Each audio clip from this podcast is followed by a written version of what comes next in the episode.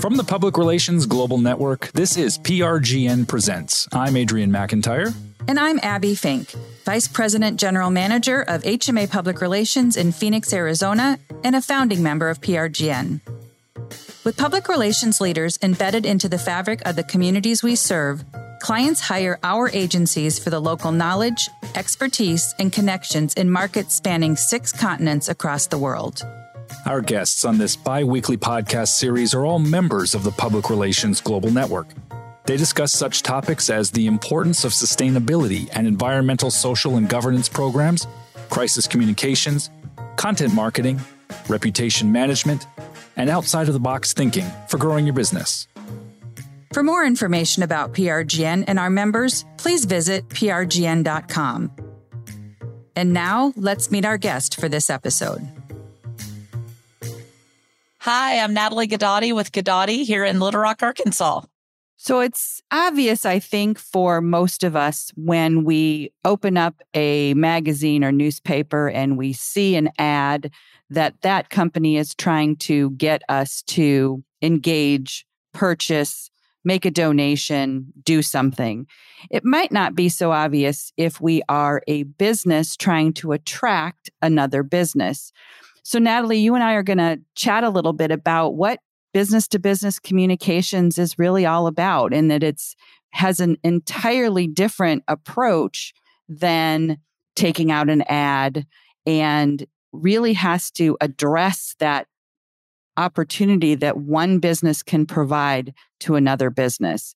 And I think for communicators, this is one of our um, most interesting challenges is how do we connect the clients that we represent with the clients that they want to work with. Yeah, absolutely. And um, just what you said, Abbie, B2B is a very different play than B2C. Um, and the reason is, is, you know, in all, in all marketing or PR, it's all about trust, right?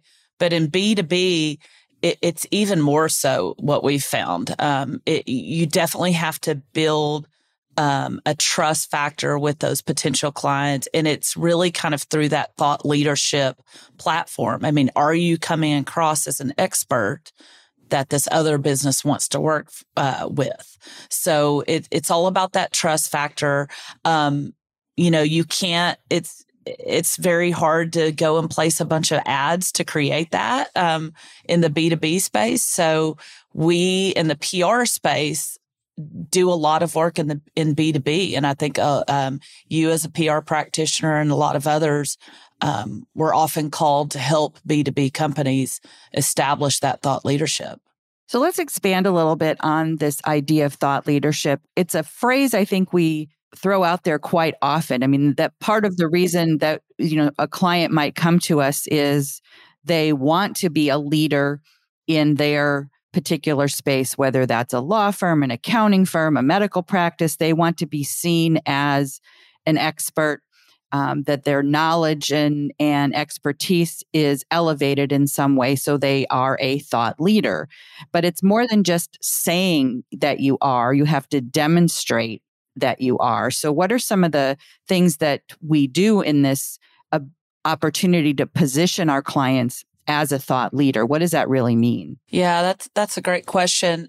For me, it's about a lot of different strategies in, in, thought leadership and it's it's telling your story of why you're an expert in that area and sharing uh, real examples of your work that speak to you know maybe a potential client so that could be everything from a podcast like this or a blog series that you're doing um, LinkedIn is huge right now. I mean, LinkedIn has has been growing and growing, and it's for a reason.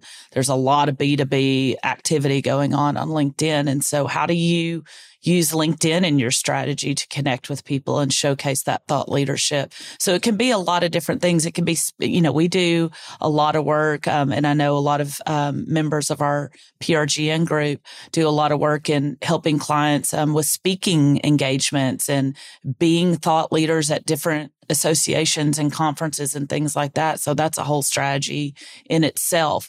But really, Abbie, it gets down to what is a potential client's pain points and what is your solution to that? And how are you sh- showcasing that solution to really focus in on their pain point? Because we also know there is so much content out there. There is content everywhere we look. So how are you positioning yourself to stand out in the crowd? And I love to tell clients, let's get down to how are we addressing somebody's pain points? That's where the value is going to come into play, right? Natalie, you really hit the nail on the head with this. Uh, the the core problem from a communications point of view is that there's so much content out there. I mean, every single second of every single day, there has been more new information added to the internet than ever in human history, or something like that. Right? I don't know what the actual statistic is, but it's ridiculous. right. And even on platforms that work really well, like LinkedIn, they're also incredibly noisy. So a minute ago, you referenced two things, and I wonder if they're not in a kind of tension with each other. I'd love to hear your thoughts about this. You said it's important to connect with people and showcase your thought leadership. And of course, sometimes if you're showcasing your thought leadership, you might not be connecting with people. You might just be being an expert, speaking your expertise. And if you're connecting with people in the kind of old school way that a lot of professionals uh, still think about that, you know, you're you're you're making small talk at a function, you're serving on a charity board together, you're actually forming real connection, real relationship. That still drives a lot of business. Definitely. But how do you connect the two? How do you get a real human connection and thought leadership happening at the same time. This is not a simple task. No, and it's a long term task too. Very long term. And I always tell people that this is not uh, the short game of Monopoly, right? This is the long game of Monopoly. There, I don't think there is a short game of Monopoly, right? So I've never been able to play one. That's for sure. I haven't either, Abbie. But so to answer your question, to me, it's about having an authentic voice. So are you authentic in your thought leadership?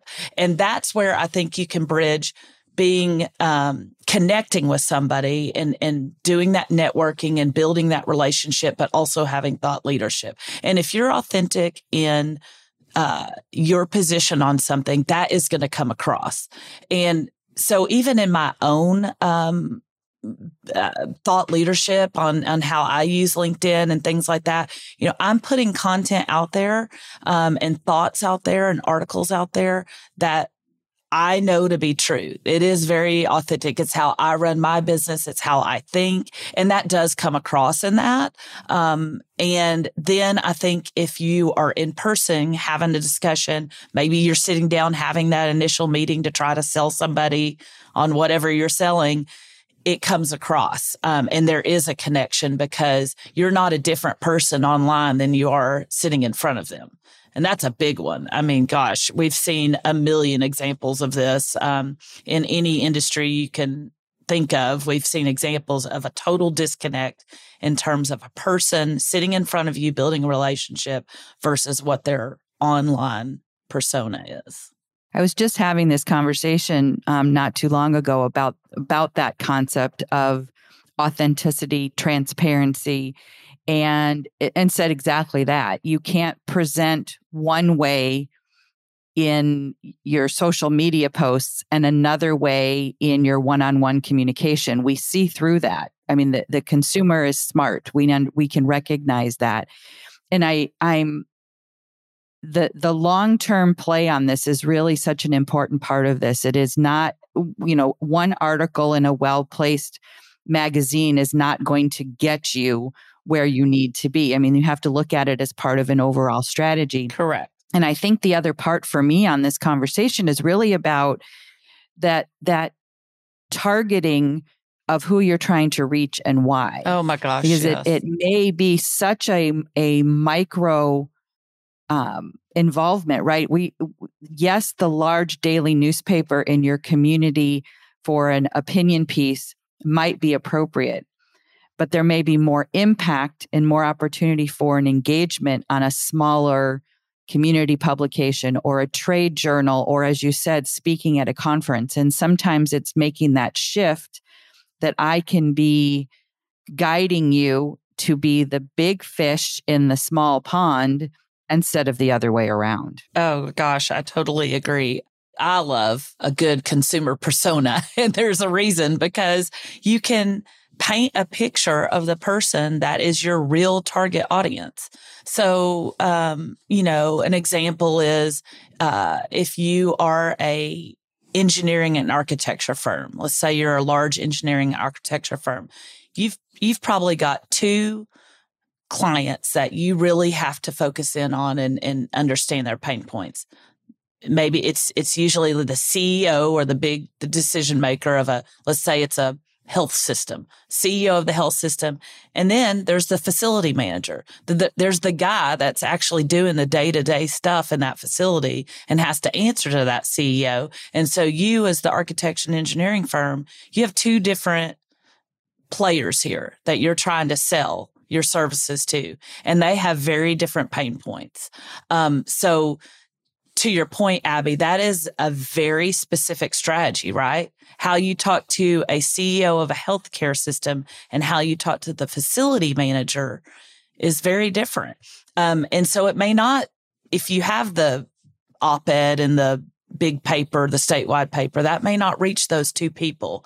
Um, and, and, and also it's not going to reach them with the, the very specific words that they need to hear. So there's a lot of work. Um, so that gets to the point of this takes a lot of work. And I think that, you know, it's tough um, for uh, B2B players out there, um, CEOs and in, in leadership who are trying to sell their services because it does take a lot of time. Um, so that kind of sometimes scares people off. But what I, what I say to that is there really is no fast and easy way to make this happen. There just isn't. You know, um, B2B, maybe in B2C, you could say, okay, I'm going to run a digital campaign and sell my French fries to everybody. That might be a, a fast and easy way. Um, that is just not the case in B2B. Uh, so I think people kind of need to get their head around okay this is going to take some time. It's it's going to take some resources from my end and how do i open that up in my schedule and in my world to make that happen? That's a, that's a thing that i always tell clients. It's like you've got to ask yourself how am i going to carve out time in the day to make some of this stuff happen? And really how are you managing it across the the entire to use a, a, a sales term, that sales funnel, mm-hmm. right? So we, as the communications team, help guide the messaging. We determine what the strategies are going to be, whether it's thought leadership pieces, LinkedIn, you know, wherever that goes. What's happening on the client side, the the the first B of the B to B that says what are we going to do with this information once it's out there in the marketplace? What what is our next steps in making sure that now that we've brought the story forward, how are we going to use that then to grow yes our business? How are we going to continue to feed that so that it um, creates that long term strategy for business growth and success? Right? It can't just be a one and done. We have to have a, a long you know vision for what we're trying to accomplish. Definitely. So I like to explain it to um, people like this. I think a great way to tackle this and to help um, eliminate some of the fear of this is going to take a lot of time or this is going to I'm going to be creating content, you know, eight hours a day instead of being an engineer or whatever it is, is if you can find your cornerstone strategy as far as content. So that could be, I'm going to do a podcast or I am going to do a newsletter that goes out weekly, or I am going to do a video series. And then you take that and you create cobblestone content from that. So that means that let's say it's a video series. You can take the transcript from that video. You can make it into a blog. You can make it into a LinkedIn article. You can take three quotes from that video and put it in your e-newsletter or those can be your three tweets that you put out for the week. Different things like this. So it helps kind of just in a very tactical way, uh, helps people get their head around creating a lot of different content and putting it in these various uh, portals to reach the different people that they need to. If you can say, okay, what's going to be my cornerstone content? What am I going to focus my energy on? And then I can take that and cobblestone it out to these different things. So that's how I, I like to explain it repurpose and reuse yes. right it's, you know work smarter not harder we've we've created this amazing content and looking for other ways for it to be useful for our organization is a is well it's very smart yeah it is I, I like i like being able to work a lot smarter than a lot harder that's for sure absolutely it's also an interesting paradox because in the world of digital communications and especially if you look, you know, into any of the programs developed under account-based marketing or things of that nature, specifically targeting a small number of accounts, it's still an incredible volume of work that needs to happen.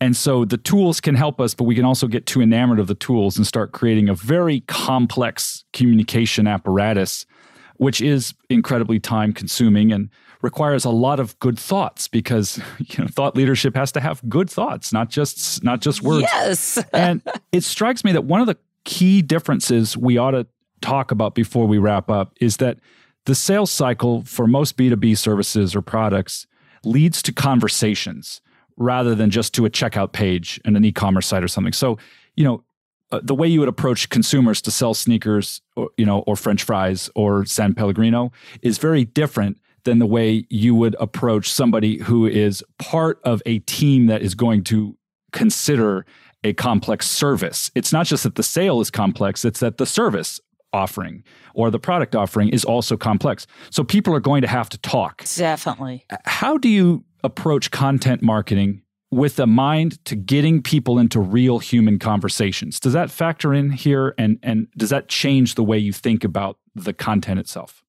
I love that observation. Absolutely. So, you know, we we work with clients to try to figure out again, it, it to us it really goes back to those pain points. Are you addressing those in let's say a LinkedIn article that's in there that will spur somebody to email or pick up the phone and say, "Hey, I have that exact problem and I would really love to hear more thoughts about that. Um, that is what spurs the sale. I mean, you've got to have that conversation. So all this content is is being developed to drive somebody to say, "Hey, I want to talk to to you more about that. I want to hear your thoughts on that. You clearly know your stuff, and I clearly have that exact problem, and I need to hear how you can help me." So so absolutely, um, that is that is the goal of any content marketing um, is to ha- be able to have that conversation and be able to sit face to face and have a great conversation about how can I help you. Thanks for listening to this episode of PRGN Presents, brought to you by the Public Relations Global Network. We publish new episodes every other week, so follow PRGN Presents in your favorite podcast app. Episodes are also available on our website, along with more information about PRGN and our members at prgn.com.